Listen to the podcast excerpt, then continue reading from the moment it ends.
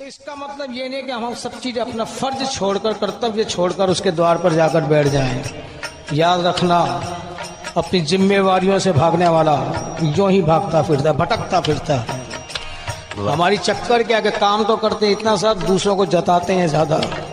और इस पर भी आजकल तो ज्योतिष महोदय जितने भी है ना, तुम करते तो बहुत है, तुम्हें यश नहीं मिलता। क्यों? उनको मालूम है ये मानसिक वृत्ति सबके अंदर होती है। करना कराना कुछ नहीं, यश नहीं मिला, बस उसी की लेके बैठ जाते हैं। परिणाम क्या? दुख हम ही भोगते और कौन भोगता है?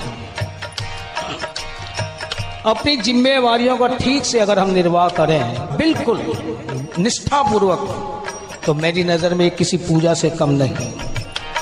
ईश्वर ने जो चीज़ हमें दी है, उसे हम एक्सेप्ट क्यों नहीं करते? है? और एक्सेप्टेंस भी सहर्ष होनी चाहिए। यह नहीं ज़बरदस्ती वाला मामला हो। जब उसे हम अगर शहर स्वीकार कर दें किसी पूजा से कम नहीं है। और बात करते हैं हम तो सतत तेरा नाम ले, सतत तेरे द्वारे में पड़े वो रह ही नहीं सकता वहाँ। जो अपनी जिम्मेवारियों से भागता है और उसकी किसी भी स्थिति को स्वीकार करने को तैयार नहीं।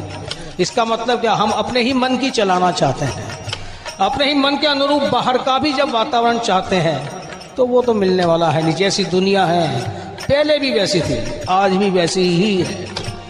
कहने को कह देते, जमाना बहुत बदल गया, ऐसी कोई बात नहीं है।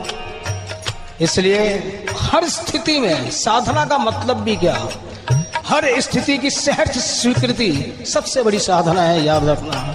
साधनाओं का फल है।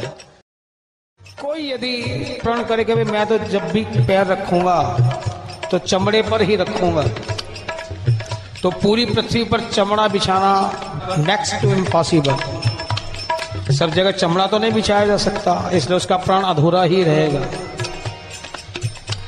लेकिन कोई कह दे, भाई ठीक है, भाई चल जूते पहन ले, चमड़े के। और जा भी पाँव रखेगा तो चमड़ा ही तो चमड़े के ऊपर ही तो होगा वो।